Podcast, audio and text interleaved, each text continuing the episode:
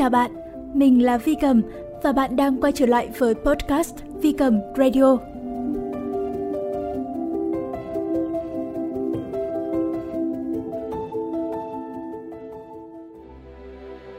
Hey, mình đây. Những ngày này cảm nhận cái không khí hân hoan tiệu trường nhập học của các bạn tân sinh viên thì mình cũng nhớ đến cái khoảng thời gian này của tám năm về trước, khi mà mình vẫn còn là một cô bé mười tám tuổi và vô cùng hồi hộp vì sắp được trở thành một tân sinh viên năm nhất. Từ cấp một cho đến cấp ba, thú thực mình là một đứa rất ít va chạm, thuộc cái kiểu mọt sách và ít giao du với thế giới bên ngoài. Mình của tám năm về trước thực sự là lúc đó thì chưa hiểu gì về bản thân mình cả, và cũng chưa hiểu gì về cái thế giới này cả. mười tám tuổi mới bắt đầu rời vòng tay gia đình và sống tự lập với cái vốn sống gần như là bằng không. Thì khi đó mình là một đứa khá là rụt rè và nhát cáy, à, thậm chí là rất là dễ bị tác động bởi những cái lời nói của người khác. Năm nhất đại học thì mình có cái mối tình đầu tiên. Mình khi đó thì đã yêu một cách rất là trong sáng và ngây thơ. Nhưng mà ngay khi mà mình vừa mới nhận lời yêu ấy, thì có một vài người chị đi trước đã nói với mình như thế này: em đừng yêu vội ở tuổi này, em ấy vẫn còn quá trẻ để có thể nhìn nhận được thế nào là một người đàn ông tốt. Và lại tình đầu ấy, nhất là tình yêu sinh viên, thường sẽ chẳng có mấy ai đi được tới hôn nhân đâu. uhm, Khi mà nghe nhiều người nói như vậy với mình ấy, thì lúc đó mình cảm thấy vô cùng bất an. Một cô bé mười tám tuổi, có quá ít trải nghiệm sống và cũng chưa hề có một cái mảnh tình vắt vai nào, mà nghe người lớn khuyên mình như vậy thì thực sự là cái tâm lý rất dễ bị tác động. Và dường như cái lời nói của họ đã vô tình chạm tới cái nỗi sợ sâu thẳm bên trong mình. Đó là mình sợ là nhỡ mình mà yêu người ta quá sâu đậm mất rồi, nhỡ mà sau này chẳng may hai đứa không đến được với nhau thật, thì mình khi đó sẽ tổn thương lớn đến mức như thế nào, và rồi thì mình sẽ tiếp tục sống như thế nào đây. Thế nhưng chắc là do khi đó tình cảm của mình đã khá là lớn rồi, nên là dù có lo sợ, bất an vì những cái lời nói của người khác, thì mình vẫn không lựa chọn kết thúc mối quan hệ của bọn mình khi đó. Sau rồi thì cuối cùng mình cũng chia tay mối tình đầu, nhưng đó là vì một lý do khác và không liên quan tới những cái lời nói của những người chị tiền bối trước đó. Giờ thì ngẫm lại, mình thấy những cái lời của người chị năm ấy nói cũng có phần đúng. Tuy nhiên, mình khẳng định là mình không hề hối tiếc vì đã tiến tới và chọn yêu hết mình vào năm mình mười tám tuổi. Bởi vì sao? Dù mối tình đầu cuối cùng đã không có một cái kết đẹp, dù quả đúng là sau khi chia tay, mình đã vật vã mất rất rất nhiều thời gian mới có thể move on và chữa lành thực sự được, nhưng mà mình không hối tiếc vì đã yêu. Bởi vì nhờ có cái lần đầu tiên dám yêu, mình đã có những cái cảm xúc mà mình chưa từng có trong đời. Mình đã dám mở lòng ra sau rất là nhiều năm khép mình với cái thế giới này. Mình đã có cơ hội kết nối sâu hơn về tâm hồn với một người khác, đã nhận ra thêm nhiều cái giá trị của bản thân mình hơn sau khi được một ai đó yêu thương. Khi mà trước đó, khi mà mình chưa biết yêu là gì, thì mình luôn tự ti về bản thân mình. Mình luôn nghĩ là mình không xứng đáng được yêu thương, mình không đủ tốt. Nhưng mà sau khi yêu lần đầu tiên thì mình nhận ra là à, hóa ra mình có rất là nhiều phẩm chất tốt đẹp mà. Tại sao trước đây mình lại nghĩ là mình không xứng đáng được yêu thương? Uhm, vân vân và vân vân. Nhờ có cái lần mở lòng đầu tiên đó mà mình đã phần nào cảm nhận được cái sự đẹp đẽ của tình yêu, điều mà trước đó mình chỉ biết đến qua sách vở hay là văn chương. Và đúng là không thể phủ nhận, năm mười tám tuổi mình còn quá trẻ để có thể nhìn nhận được thế nào là một người đàn ông đủ tốt. Và đúng là tình đầu thường dễ vỡ và khó mà có thể tiến tới hôn nhân được. Nhưng liệu một cái kết đẹp trong tình yêu có phải là điều quan trọng nhất hay không?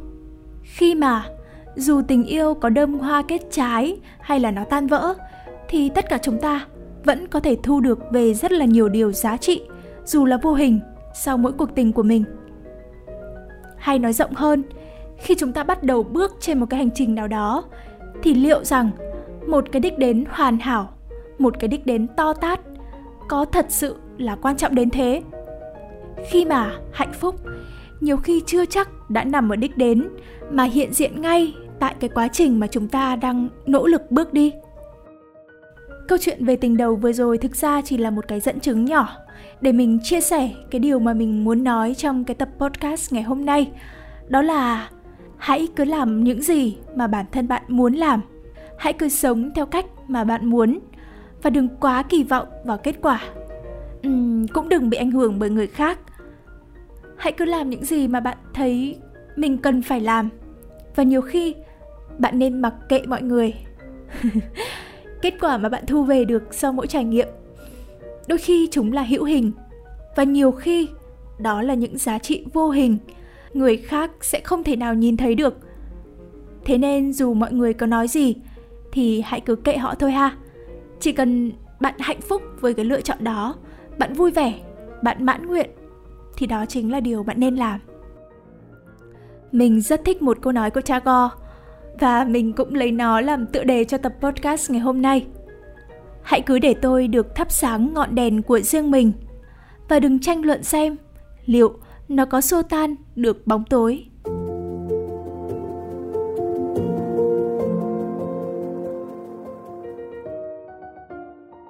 Hãy cứ thắp lên ngọn đèn của riêng bạn, dù cho đó là một chiếc đèn xịn sò hay là giản dị, dù cho độ sáng của nó lớn hay nhỏ, dù cho nó có xua tan đi được bao nhiêu bóng tối hay là không.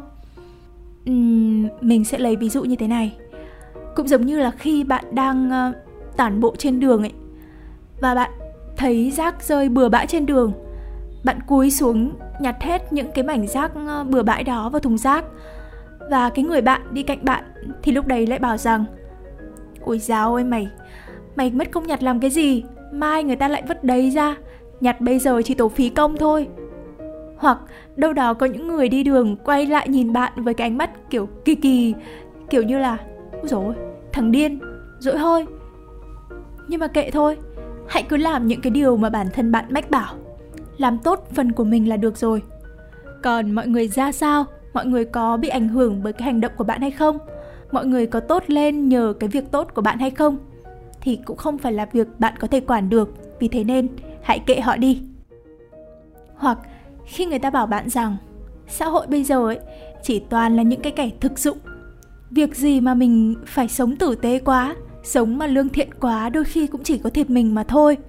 À, chỉ có một mình mình lương thiện thì cũng chẳng giúp được cả xã hội này trở nên tốt đời đẹp đạo hơn được đâu, vân vân và vân vân, kiểu vậy. Thế nhưng bạn cũng không cần quá quan tâm vào điều đó. Không cần quá quan tâm là một cái hành động của bạn có giúp xã hội trở nên tốt đẹp hơn không. Bạn hãy cứ sống theo cái cách mà mình muốn và chẳng cần phải để thể hiện với ai cả. Cũng chẳng cần để thay đổi hay là cảm hóa cái thế giới này.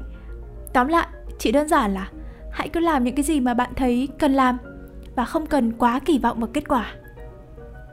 Làm một cái điều gì đó và mong có một cái kết quả tốt đẹp là một cái mong cầu hoàn toàn bình thường của con người. Thế nhưng, làm một cái điều gì đó chỉ vì một cái kết quả tốt, chỉ vì muốn mình phải vượt trội hơn người, muốn có thể thay đổi người khác hay là thay đổi thế giới, thì theo mình đó là điều không nên.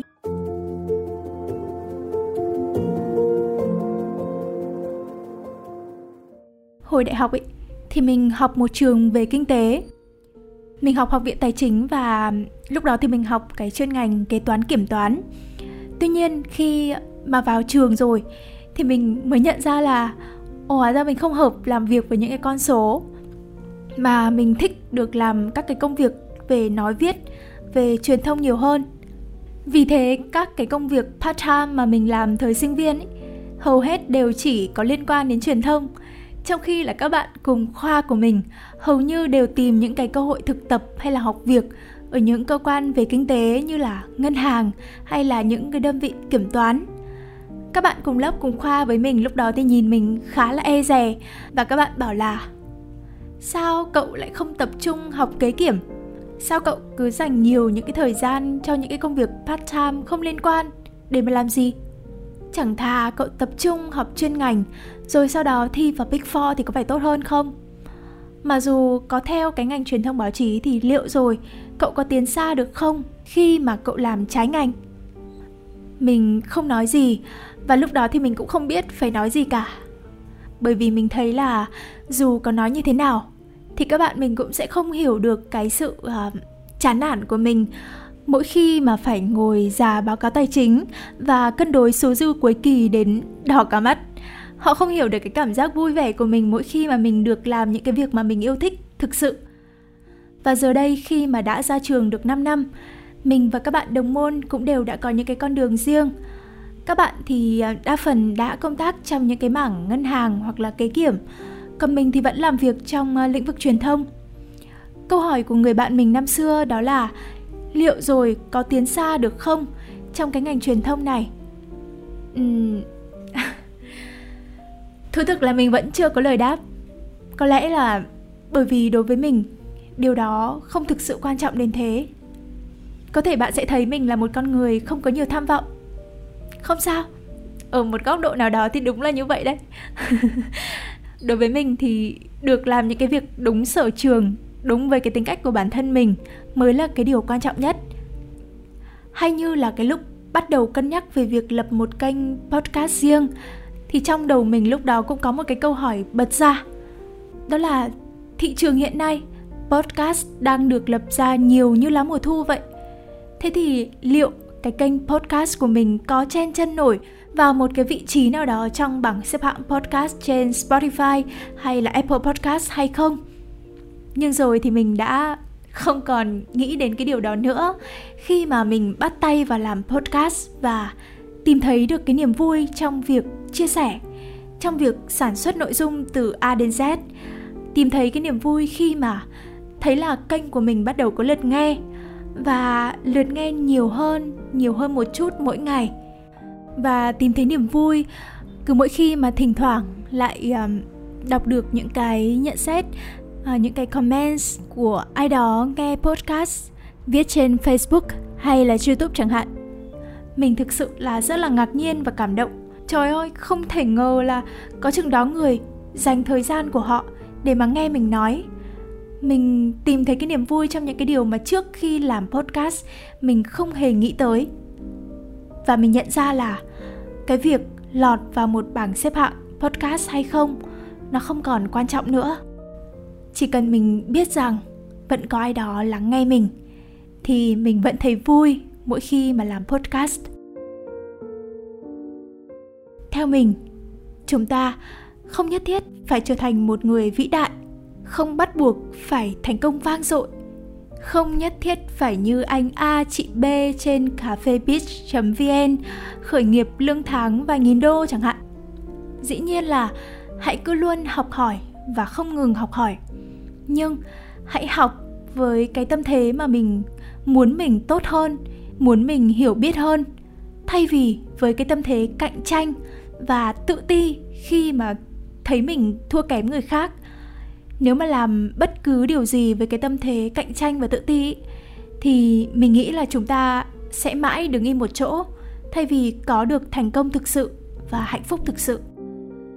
Tóm lại là dù cho xuất phát điểm của bạn có là gì, dù cho bạn đang đứng ở đâu, dù ở bên cạnh bạn đang là những ai, họ đang như thế nào, thì hãy cứ mạnh dạn thắp sáng cái ngọn đèn của bạn một cách hồn nhiên và vô tư, một cách thoải mái khi bạn được sống đúng là chính cái con người của mình. Mình thấy rằng chỉ riêng cái việc dám thắp lên cái ngọn đèn của riêng mình thôi thì bạn đã là một người rất bản lĩnh hơn rất nhiều người khác rồi.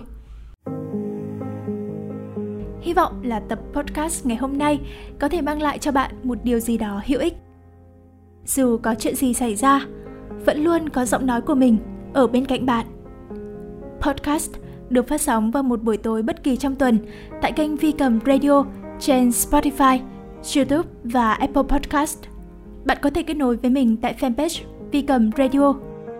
Tạm biệt và chúc bạn một đêm ngon giấc nhé!